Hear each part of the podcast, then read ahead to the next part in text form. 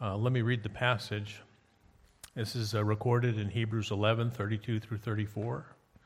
And what shall I more say? For the time would fail me to tell of Gideon, of Barak, of Samson, of Jephthah, of David, of Samuel, and of the prophets, who through faith subdued, subdued kingdoms, wrought righteousness, obtained promises, stopped the mouths of lions, quenched the violence of fire, escaped the edge of the sword, out of weakness were made strong, waxed valiant in fight, turned to flight the armies of the aliens. So here's some men that God handpicked to do some deliverances for evil. One of the reasons why I'm picking these men is well, first of all, God picked them. I didn't pick them. one of the ones, the reasons why I've chosen to look at their lives is none of them lived a perfect life. There was only one man that ever lived a perfect life, and that is Jesus Christ. We fall short. And another thing I want to look at these folks is that just about when you take a look at all these men put together, there is no scheme of salvation that would get all these people listed in Hebrews 11 to glory except that of grace. Matter of fact, we find very few of them, quote unquote, persevered to the end. It's a doctrine that I personally just don't understand. I can reason through it, but at the same time, it just doesn't hold up to Scripture. And again, we want God to be true and every man a liar, and we're going to go with that. Okay?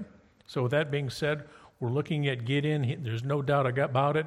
He's listed in Hebrews 11. He's a child of God. Okay?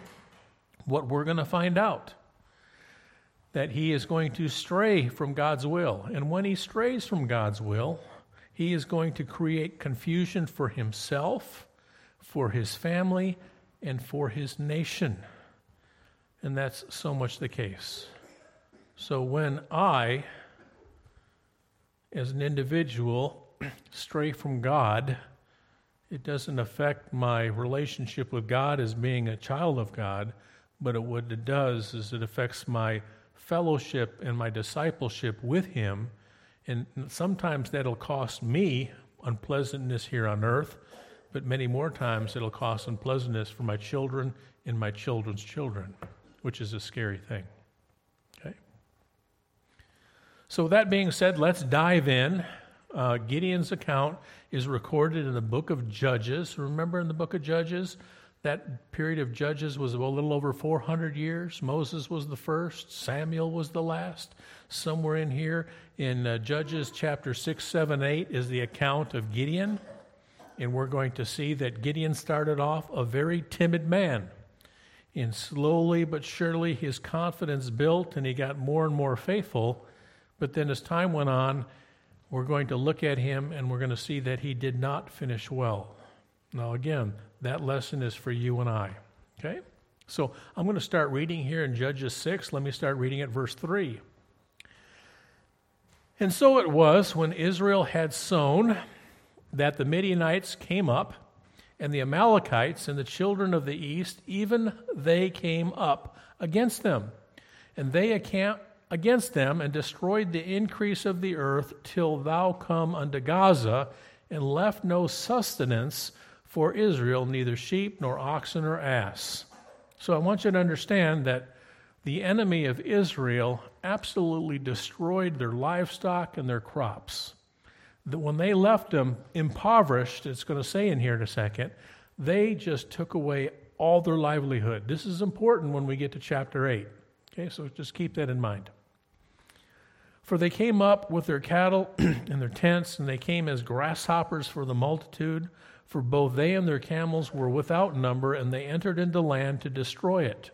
And Israel was greatly impoverished because of the Midianites, and the children of Israel cried out unto the Lord. Now, this is a reoccurring theme in the book of uh, Judges. I think it happened maybe 13, 14 times. Israel would be uh, um, experiencing peace and prosperity. During that peace and prosperity, they'd get full of themselves. They would start following Baal, they'd stop following God, and God would back off and leave them to their own devices, and they would get down in the pit. And when they're at the bottom of the valley, they would cry out and say, Lord, help us. And God time after time after time sent them a judge or a deliverer and helped them bail out. This is another one of those dips in the roller coaster ride of Israel. Okay? So we're in chapter 6, reading at verse 7 now. And it came to pass when the children of Israel cried unto the Lord because of the Midianites, that the Lord sent a prophet unto the children of Israel, which said unto them, Thus saith the Lord God of Israel I brought you up from Egypt and brought you forth out of the house of bondage. And I delivered you out of the hand of the Egyptians and out of the hand of all that oppressed you, and drave them out from before you, and gave you their land. And I said unto you, I am the Lord your God. Fear not the gods of the Amorites, in whose land ye dwell, but ye have not obeyed my voice.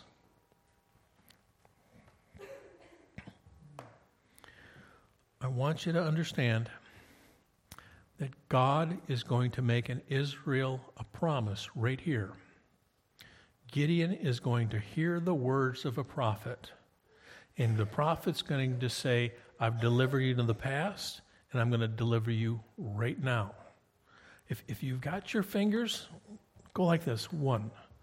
This is one warning that Gideon's going to get. By the time we're done, you're going to be shocked at how many reassurances Gideon is going to get, get before he finally acts. Okay? That's one. He was told. Verse 11 And there came an angel. Two. Got it? He sent a prophet and he says, I'm going to deliver you. He's sending an angel, and the angel said, I'm going to deliver you and I'm going to use you. Okay? And there came an angel of the Lord and sat under an oak which was in Ophrah that pertained unto Joash the Abiezrite. And his son Gideon threshed wheat by the winepress to hide it from the Midianites. Now, you don't thresh wheat in a wine press. The only reason you do that is because you're scared and you're hiding and you're trying to create some food so the bad guys can't take it away from you. Okay, that's the situation. That's where he lived. So, this is the second time Gideon is going to be told God is going to deliver you. Okay? Think about it. How do you react when you give your son or your daughter a command the second time? Hmm? Give you a hint. Do you go to six? No? Gideon needed six. Six times. Okay? That's important because when we get to chapter 8, that's going to be really meaningful. And the angel of the Lord appeared unto him and said unto him, The Lord is with thee, thou mighty man of valor. And Gideon said unto him, O my Lord, if the Lord had been with us, why then is all this befallen us? If there really is a God, why are we experiencing so much bad stuff? Because you sinned and you kicked God out of your life, and now bad stuff, He left it to your own course. You're realizing the consequences of your own course, and now you're saying, Where's God?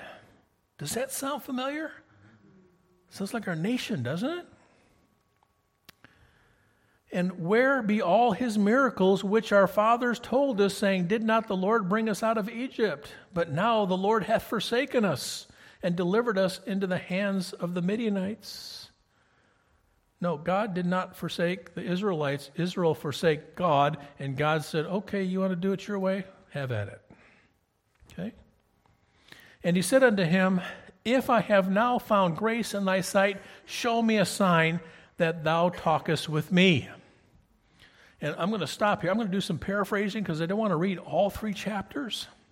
But in this particular case, the angel says, Okay, I'll show you a sign. And he says, Make me a sacrifice. And Gideon made the sacrifice. And he put the sacrifice on a rock or an altar. And then he stood back.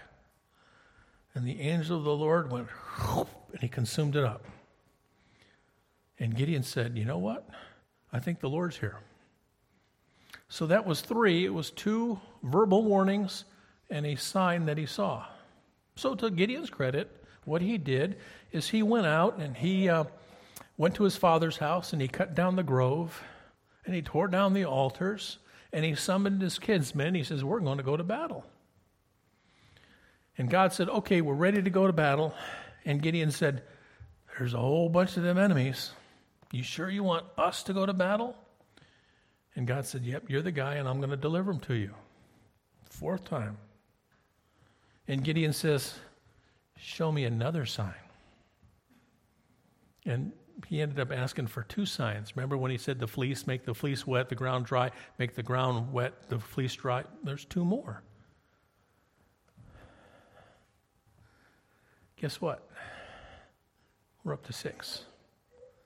We're up to six.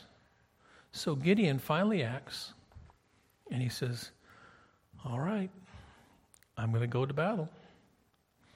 And he's looking and he gets his 32,000 soldiers. That's who he summoned. Now, this is, this is scary. When you test God, God might just turn around and test you. And that's exactly what happened. God said, All right, but, but, but I know you, Gideon. What's going to happen here is if you go into battle, now he's going into battle against 150,000 soldiers. And if he goes into battle 150,000 with his 32,000, you're going to take credit for it. Now, any sane person would say, no, that was a miracle. But God says, I know you well enough. With 32,000, you're going to take credit. That's too many. And he cut it down. He said, Whoever's afraid, you go home. And he, now he's left with 10,000. So now it's 10,000 against 150,000.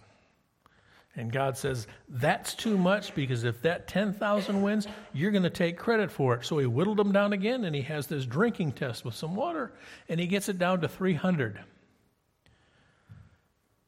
And God says, That's just right. Once again, when you test God, might God, God might just turn around and test you.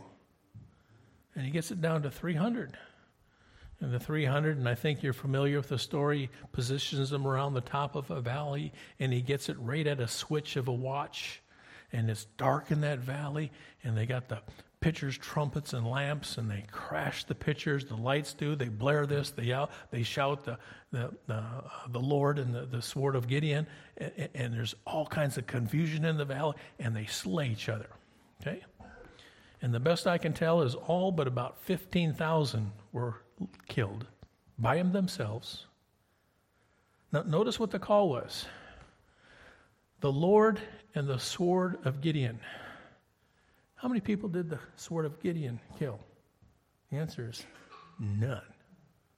But that was the call. You know what Gideon got? He got the mop up operation. That's what he got. That was it. Okay? So Gideon then overheard a man dreaming. And you can read about this over here in chapter 7, verse 13 and 14. And then he was told again. So Gideon heard from a prophet, he heard from an angel, and he heard from a dreamer three times that the Lord is going to give you victory. And then he needed three signs the sacrifice being lapped up, and then two with the fleece six times. So he finally goes into battle. And he's reassured time after time again. Well, they get the battle and they get the victory. And then he does the, the PTL club. But I want you to notice this that in this battle, ultimately it was God and his wisdom that did it. God chose the personnel, God chose the weapons, God chose the strategy, the battle strategy, and the Gideon sword did nothing to deliver a thing kind of makes me think about the story of Goliath. I love that story about Goliath. Remember the story of Goliath, right? What did the sword do? The sword didn't do anything. What did the rock do? The rock killed Goliath. You know what the sword did? The sword manifested that Goliath was already dead. It did not finish him off. He was dead when he hit the ground face first. This is what the sword was used. It was used to mop up. Okay? Okay, let's go to Judges 8. This is the interesting thing because I want to share now Gideon's trial after victory. Okay? We see this. Okay. Just a quick little review. In chapter 6, we saw the call. Gideon was reluctant. He needed three testimonies, he needed the three signs. He gets the victory. God really doesn't use him, God does it all on his own. And now we're here in chapter 8. Chapter 7 is what I would say was all about God. Chapter 8 is all about Gideon, unfortunately. This is where we, as children of God, as parents, as older members in a congregation, need to keep our awareness up for our children and our children's children. Because soon as it all became about Gideon, we're going to see at the end of chapter 8, we're going to see Israel is a bank, spiritually bankrupt country. Gideon won the battle, but he lost the war. The war wasn't to the Midianites or the Amalekites. The war was the spirituality in that part of the country for his children and his children's children. Okay, let's look at this, okay? There's three sections I want to show you in, in Judges chapter 8, verses 1 through 3. And the men of Ephraim said unto him, Why hast thou served us thus, that thou callest us not when thou wentest to fight us against the Midianites? And they did chide him sharply. And he, this is Gideon, said unto them, What have I done now in comparison to you? Is not the gleaning of the grapes of Ephraim better than the vintage of Abiezer? God hath delivered into your hand the princes of Midian, Oreb, and Zeb, and I, what was I able to do in comparison to you? We're going to see Gideon go through three confrontations. The first confrontation, he handles it fantastically with a soft answer. And we go, Well done, thou good and faithful servant. I really will say that. But I want you to notice something that at this point in time, Gideon is still fairly humble because Gideon very well could have said, The reason why I didn't call you is God told me not to call you. Matter of fact, I had 32,000 of my old soldiers, and he said that was too many. But Gideon gave a soft answer, and he says, What was I compared to you? And you were able to take out the two princes. That was fluff, but he calmed the situation and he avoided a civil war. Now, Let's look at the second confrontation. Gideon is going to become more fleshly. In chapter 4, I'm sorry, chapter 8, verse 4, and he said unto the men of Succoth, Give, I pray you, loaves of bread unto the people which follow me, for I am pursuing Zeba and Zalmunna, the kings of Midian. So, think about it. Let's pretend you're in the city of Succoth, and you see 15,000 Midianites running, and you see 300 Israelites chasing after them. And the 300 said, Give me some bread. Now, remember what we stressed in chapter 6? There was basically an impoverishment. The people of the Midianites took all their food. Food was extremely precious. And they said, you 300 are going to whip those 15,000? Yeah, right. I don't believe you. And he says, When I get back, I'm going to scourge your backs. Did Gideon ever say, I don't believe you, I got to see it to believe it? Yeah, he asked for three signs, remember? Basically, these people say, I don't believe you. I'm going to whip you. So then he moves on and he comes up to the next city, Penuel. And he comes up and he says, Can I have some food for my soldiers? And Gideon says, When I get these two kings, I'm going to destroy you. So he went from a soft answer to briars to killing in short order. And these people are doing nothing more than exactly what Gideon did, I got to believe it to see it. Now, if 300 people were chasing 15,000 people, they said, Give me some bread, would you have a little bit of doubt? Gideon sure did, didn't he? My point is, Gideon is holding these men to a standard much higher than God held him to. This is the start of Gideon's downfall. Okay? So, Ephraim, soft answer. Succoth, I'll tear your flesh. Penuel, I'm going to destroy, destroy you. Okay, let's move forward now. So, we go forward. Gideon accomplishes the mop up operation. The people of Israel say, Oh, Gideon, you're the greatest. We want you to be king. Matter of fact, we want your sons to be kings too. And Gideon says, No, no, I'm not going to be your king. The Lord is going to be your king. But, can you do me a favor? He says, When you went through all the, and we, we killed all these people, all these thousands, tens of thousands, he says, When you killed them, you took their gold earrings and their gold necklaces and their ornaments. He says, I want all your gold from the victory. And the people said, Okay. Now, God never told them to tear the flesh of the people from Succoth. That was Gideon all on his own. He never told them to destroy that tower and kill the people in that city. That was Gideon all on his own. And God never told him to gather the gold up. And they gathered the gold, and everybody got the booty that they got from this victory, and they got this great big pound. And I can't remember, it was uh, maybe 1,700 shekels of gold, I think what it was. I can't remember exactly what it was. It was a pile of gold. And he went and made a golden ephod. An ephod was a vesture that was either worn by kings or by priests. And he made it gold. And guess what happened?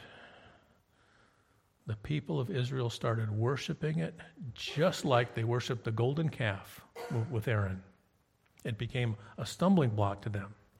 And Gideon made an ephod thereof from verse 27 of chapter 8, and he put it in his city, even in Ophrah. And Israel went thither a whoring after it, which thing became a snare unto Gideon and to his house. My friends, this gold was nothing but a stumbling block. And what happened was Gideon was walking outside of God's will. He was claiming his trophies for his victories. He forgot that it was God's victory. He never lifted a sword except in the mop up operation. It was the Lord and the sword of Gideon. No, it was the Lord. The sword did nothing. And Gideon just became more and more full of himself. And you're thinking, oh, what a terrible guy. Never forget, he's still written down in Hebrews 11, and he's God's child. God's children make terrible mistakes. It doesn't cost them eternity. Matter of fact, this mistake didn't cost Gideon very much at all in terms of personally, but who did it cost him? his children and his children's children. That's why we stay and we walk in the Lord, not only for ourselves, not only to glorify God, but to bless our children and our children's children. Okay? One more. Gideon's not done yet. I'm in chapter 8. Remember, Gideon, chapter 7 was all about the Lord. Chapter 8 is all about Gideon. And here we go. Gideon had three score and ten sons and of his body begotten, for he had many wives. And his concubine, which was in Shechem, she also bare him a sore, a son, which name he called him Abimelech. Now, Abimelech, interpreted as son of the king. But Gideon said, You weren't going to be a king, but he named his child son of the king. This was later on in the 40 years son of the king. And Gideon, the son of Joash, died in a good old age and was buried in the sepulchre of Joash's father in Ophrah of the Abiezrites. And it came to pass, as soon as Gideon was dead, that the children of Israel turned again and went a whoring after Baalim and made Baal Berith their God. And the children of Israel remembered not the Lord their God, who had delivered them out of the hands of all their enemies on every side. Gideon's curse was to his children and his children's children. You cannot be a father to 70 sons. No telling how many daughters. He sired them, but he didn't father them. Amen? He became all about Gideon. Solomon came all about Solomon. That was Jacob's downfall. It was David's downfall. All those children by all these women. And Israel was set up for a fall. Okay? So kind of wrap up my observations. Number one. The sword of the Lord and of Gideon. Gideon's sword was used to deliver Israel from the Midianites, much like Goliath's sword was used to deliver Israel from the Philistines. In other words, it wasn't. It was used after the fact to manifest what God had already done. Don't you love it? When David got that rock, boom, the rock killed Goliath. The sword didn't kill Goliath.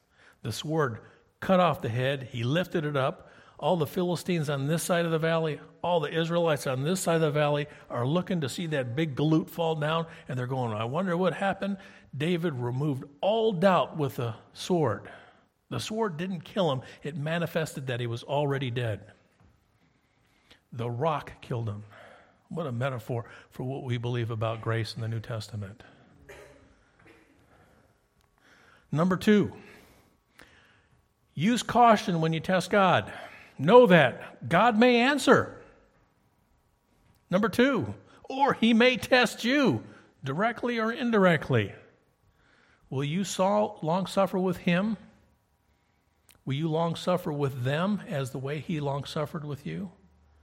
Gideon did not. He was harsh and abrasive to those people that wouldn't give him some bread, that didn't believe it, that needed to see it to believe it. When he was told three times by a dreamer, by an angel, by a prophet, given three signs, and then he was still timid and not sure. And then he turns around and he's really harsh toward these other people. That was the start of the downfall of Gideon or of Israel. Number three, Gideon sired 70 plus sons, but he did not father any of them. Gideon won the battle, but he lost the war. He left the next generation spiritually bankrupt. And then finally, Gideon was God's. Despite not having finished well, Gideon's behavior cost him, it cost his family, it cost his nation, but his sonship was never in question. And that's exactly what happened with Jephthah and Samson. Okay, the mathematician, the ex investment banker, is really going to come out in me now. I want you to see this chart, okay? Aha. Looks like a stock market, right? This is my silliness. What I've done is I've tried to talk about, or I tried to show mathematically, the relationship with Gideon, Jephthah, and Samson with God.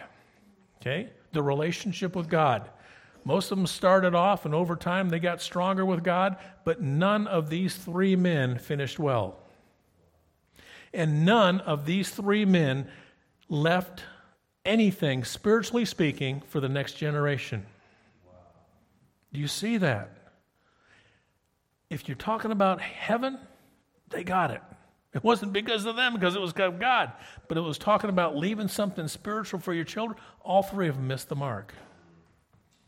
So, we obey God, we worship God, we try to please God, we try to reflect God. Why? For the next generation, not to earn ourselves or our way into heaven. So, according to this graph, Gideon is the blue guy. And I got him started off kind of mediocre. That's chapter 6. Remember all those doubts, having to hear it three times, having to three, hear three signs? I might even be generous with him. But he started off pretty weak. And then when you get to chapter 7, and he says, Okay, God, I'm going to go into battle with just 300 against 100 and some thousand, that's faith. And not only that, He says he makes uh, put down their javelins and their swords and their spears, and they go and battle with pitchers, trumpets, and lamps. Randy, this is for you. That's the first PTL club. Pitchers, trumpets, and lamps. And they go into battle with those things. And then what happens? He gets the victory. And then he starts forgetting God gave the victory. And he starts operating on his own in terms of retribution, in terms of gold, in terms of family. He's operating solo without God. We go to Jephthah. Jephthah is pretty steady. Remember Jephthah? He was always pretty good with God, and his problem was with his fellow man, right? He was treated poorly. He's the guy that just soon bust you in the mouth and to look at you. And he had one daughter. And because of his impulsive vow, cost him too. And she got left. She was a fine young lady, very impressive, very faithful, but no next generation. Okay? And then we go to Samson, and Samson is just taunting God. He just, just the prostitutes, the pretty women, ladies of a different nationality, just outside the faith. And it's kind of like he's going, nah, nah, nah, nah, nah. He just totally forgot that all his strength came from God. And he didn't even leave another generation. He could have, but he didn't because of his impulsive, vindictive behavior. So, I doubt too many churches would elect these three characters to be on their deacon board. But God elected them to be judges in Israel for a time. He elected them, He adopted them to be His children. They'll be with Him in the glory. But as we look at these three characters, there's not too many schemes of salvation that get these guys into heaven.